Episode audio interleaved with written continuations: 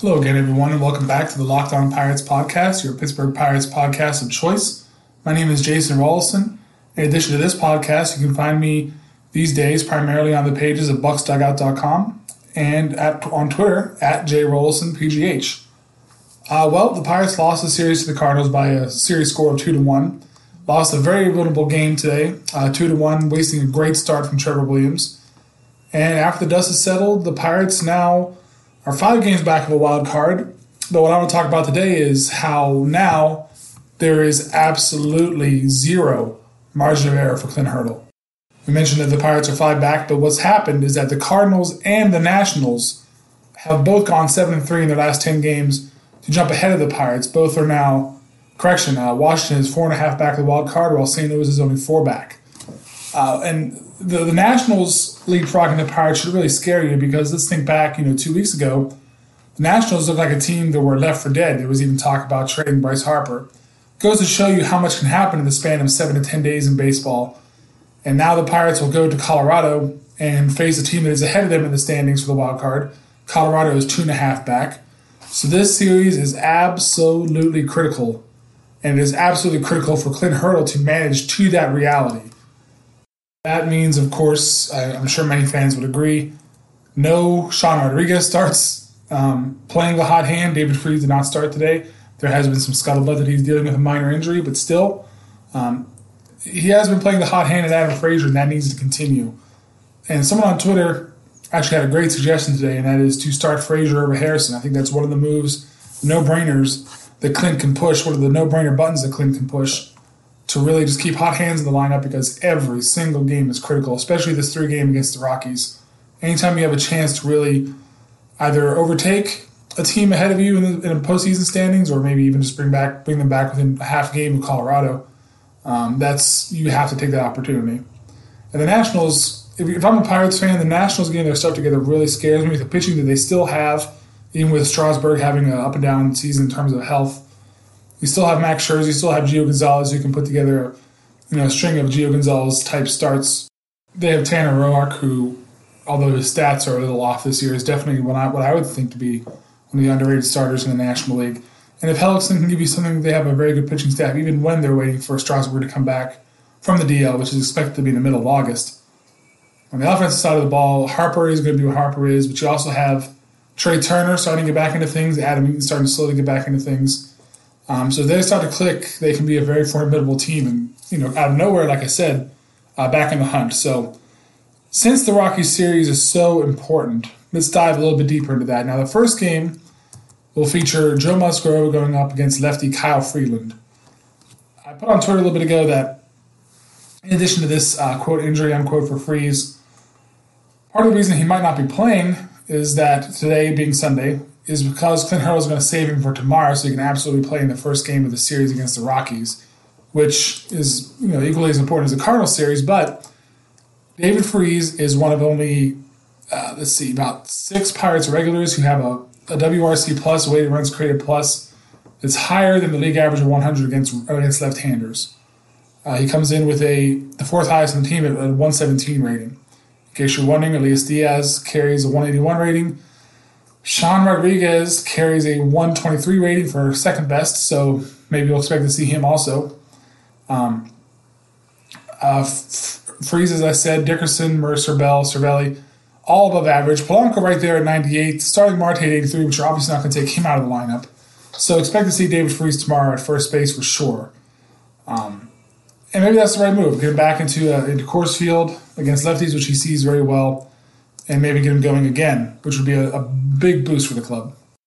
In the end, though, this series may just be decided on pitching. Uh, Joe Musgrove starts in the opener, and then I believe Jameson Taillon in the second game, and then Chris Archer uh, in the third game.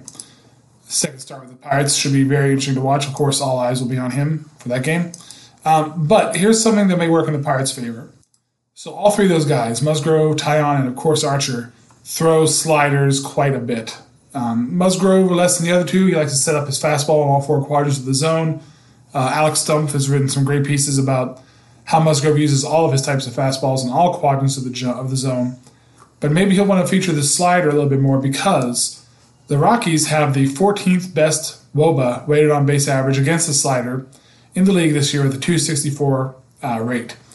Middle of the pack, but uh, definitely not what you would call an offensive powerhouse. Maybe if the Pirates can set up their fastball uh, and get that slider moving, and that bodes well for the bullpen as well, um, maybe they could take advantage of some overeagerness from the Rockies, uh, some bad performance against the slider from the Rockies, and maybe take that first game, which would be critical to winning the series, of course.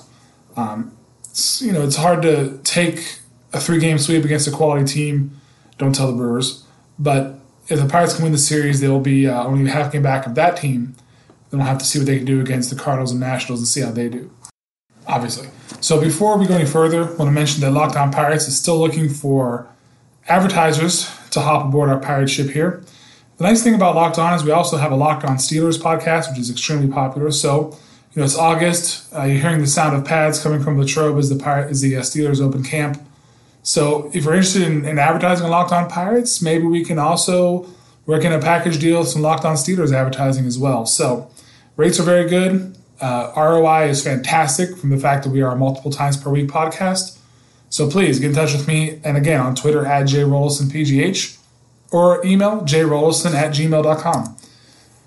This wasn't going to be a mailbag uh, episode, um, but I put out a call on Twitter and you guys responded. So we have some questions to dig into. So let's get right to it. These all come from Twitter, and the first one is at Tanner Yoho underscore. And he asks a pretty good question, actually. Who are the five infield starters in two years? Well, that's tough. So I'm going to say, um, I know I just saw Ke'Bryan Hayes. I was in the curve yesterday, uh, excuse me, Friday, uh, catching a game and, and talking to some guys in the clubhouse afterwards. And Hayes has really done everything he can do to stay on track with his development, doing everything the organization asked him to, starting to grow a little bit of game power too. Not much, but a little bit of game power. He was always a, more of a complete hitter tool rather than a power tool. Um, I think you can pencil him in to start for third base, say the beginning of the 2020 season at the very latest. Um, Colin Moran, I'm going to be writing about him for bucksdugout.com this week. Um, he has really kind of shaken the faith of the organization. The organization had in him to the effect that they wanted to include him in the Gerrit Cole trade. And there's quite a few reasons for that, but uh, we'll talk about that more this week. I think Hayes has more upside than Moran at this point. I truly do. Definitely more athleticism, uh, better footwork. Uh, Moran can make the throws, and so can Hayes. But I think if all things being equal, Maybe Moran has a little more raw power, but I think Hayes can get there a little closer to him in game power as, as the years go on, and I think he'll take the plus defense over. Uh, if there's a deciding factor, I think it would be the plus defense. So uh, for the middle infield, I'm going to say Kevin Newman plus question mark, and I'm going to cop out here absolutely. But I think the club still might not be as convinced about Kevin Kramer as some of us in the media are, and also I have to think that I really do think that one of the players to be named later in the Rays deal is going to be one of Kevin Kramer, Kevin Newman. Um, it kind of makes sense when you think about it why the Rays want to see this out a little more and, and, and maybe make a decision a little later. Newman and Kramer, uh, Newman can play second and short. Kramer can play second and maybe a little bit of first base down the road as well. I think they can both play second base, and I think that might be something the Rays are trying to decide if they would like to go shortstop slash second baseman route with Newman or perhaps on the right side of the left side of the infield with uh, with uh, Kramer and perhaps playing him at first. I really do think one of those two are as good as gone. I truly feel that.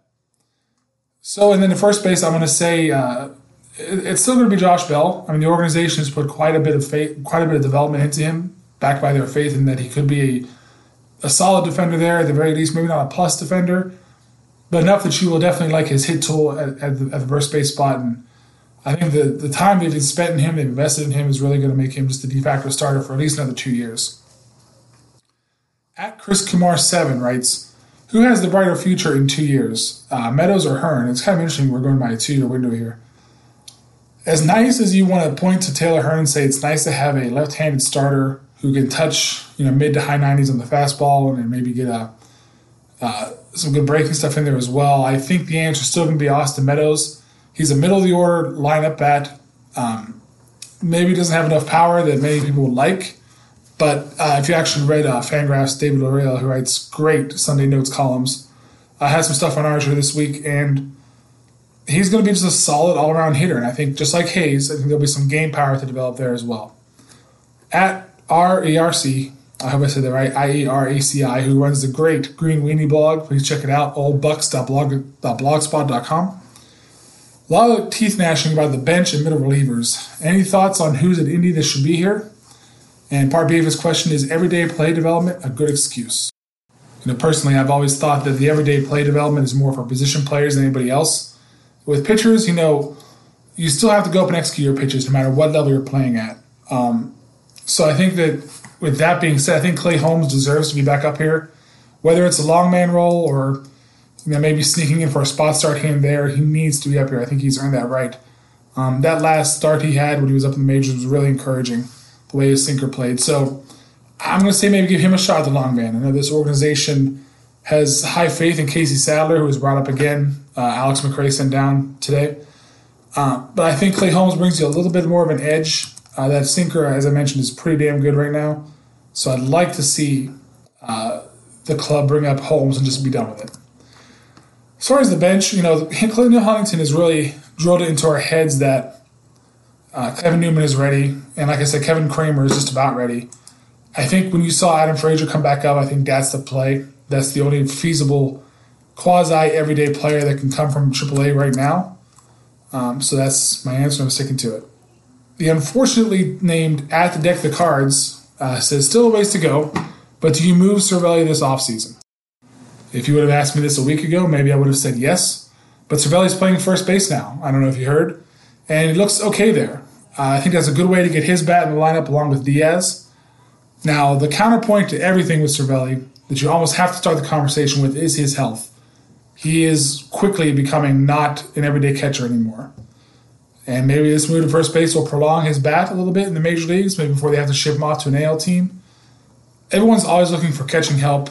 Um, I think you pick up the option with Cervelli. Actually, it's not even an option, I don't think. I think you roll into Cervelli with next year, and there will always be demand for catcher at the trade deadline if you want to do something. Uh, we didn't really see a big name catcher go this year, but there will be demand. It's it's quite often that happens. So I think you roll with it and see how much first base he can play. Makes a pretty good complement over there uh, to Josh Bell, and I think that's a great way to keep his bat in the lineup. At Spazzy underscore Grant says, What does Chris Archer need to do to be successful in Pittsburgh? Is it okay if I say trust his fastball a little more? One thing I noticed in watching his first start, and this we later found out was instructed and requested by Ray Searage, was that he threw pretty much uh, so many sliders. Um, and that's his pitch. You know, let's not get it twisted. He made his name on that pitch and will continue to make his name on that pitch. But I think if the fastball can play a little better, a little more control, I think he can set that slider quite a bit. And I'm I'm harking back to what Ray Searage did with Jay Happ in 2015. Uh, in 2015, Searage went to Happ when he first came to the Pirates and said, "Here's what I want you to do for the first couple starts, and then we're going to really dig in." And that's what they did. Now, the luxury that the Pirates had at that time is they were on their way to a 98 win season, so they weren't in such a desperation mode as these 2018 Pirates are. So I wonder what what Ray Searage is going to want to dig into with Archer. And I really think that you're not going to see him suddenly throw more changeups. It's just not him. Uh, you may see it tick up a little bit, but I think what's going to happen is keep your eye on the quadrants that Archer throws his fastball to, followed by where he throws his slider. I think they're going to try to just go back to the little basics and set, set up a change in the eye level, you know, simple changes in velocity that aren't necessarily a changeup, and maybe you know see what goes on from there. But to answer your question, I think just trust his fastball a little bit more and let the slider play off of that. Uh, at MLB 412 underscore 412, I'll ask question today. If Harrison's option doesn't get picked up after this season, which I think it shouldn't, is Kevin Kramer the player who starts at second base next season, or do they go the free agent route? Maybe someone like Asdrubal Cabrera. Man, I really wish the Pirates would have picked up Asdrubal Cabrera. I really like his bat, multiple positions. Um, just getting it done. And uh, free agent after this season. The problem with Asdrubal Cabrera specifically is he may be looking for another payday at age 32. He'll be entering his age 33 season next year. Uh, we'll see how his market plays out, but that'll be a great addition, I believe. I uh, kind of alluded to this earlier, but I think that you know it might be Kevin Newman to start the season next year. Um, I also agree with you that I think Harrison's option maybe should be picked up. Then again, if, if they do that, the Pirates will have a lot of money to spend and you know, might be leery of getting in and making such a huge commitment to a player that's going to be in this amazing free agent class. So maybe they just roll with Harrison, maybe deal with midseason. Um, but it's either going to be Newman or like a mid-level free agent. Uh, maybe Asdrubal Cabrera's market comes back to him being a mid level guy. Don't necessarily see that, but that's what you're looking at. So going to stop there for today. Uh, this week, we're going to have a great slate of podcasts for you. Um, got some stuff from the Altoona Curve on Friday, some stuff from their manager, Mike Ryan, on what Will Craig needs to do to get consistency, despite his amazing and gaudy RBI totals. Uh, some talk with uh, Bryan Reynolds as well. Um, and Alex and Noah are going to be back with the River Blast podcast and working on getting some special guests this week for you guys as well. So I really want to thank you for subscribing and listening. If you haven't already, please tell a friend or leave a review. That really helps us out. And we'll talk to you soon. Thanks.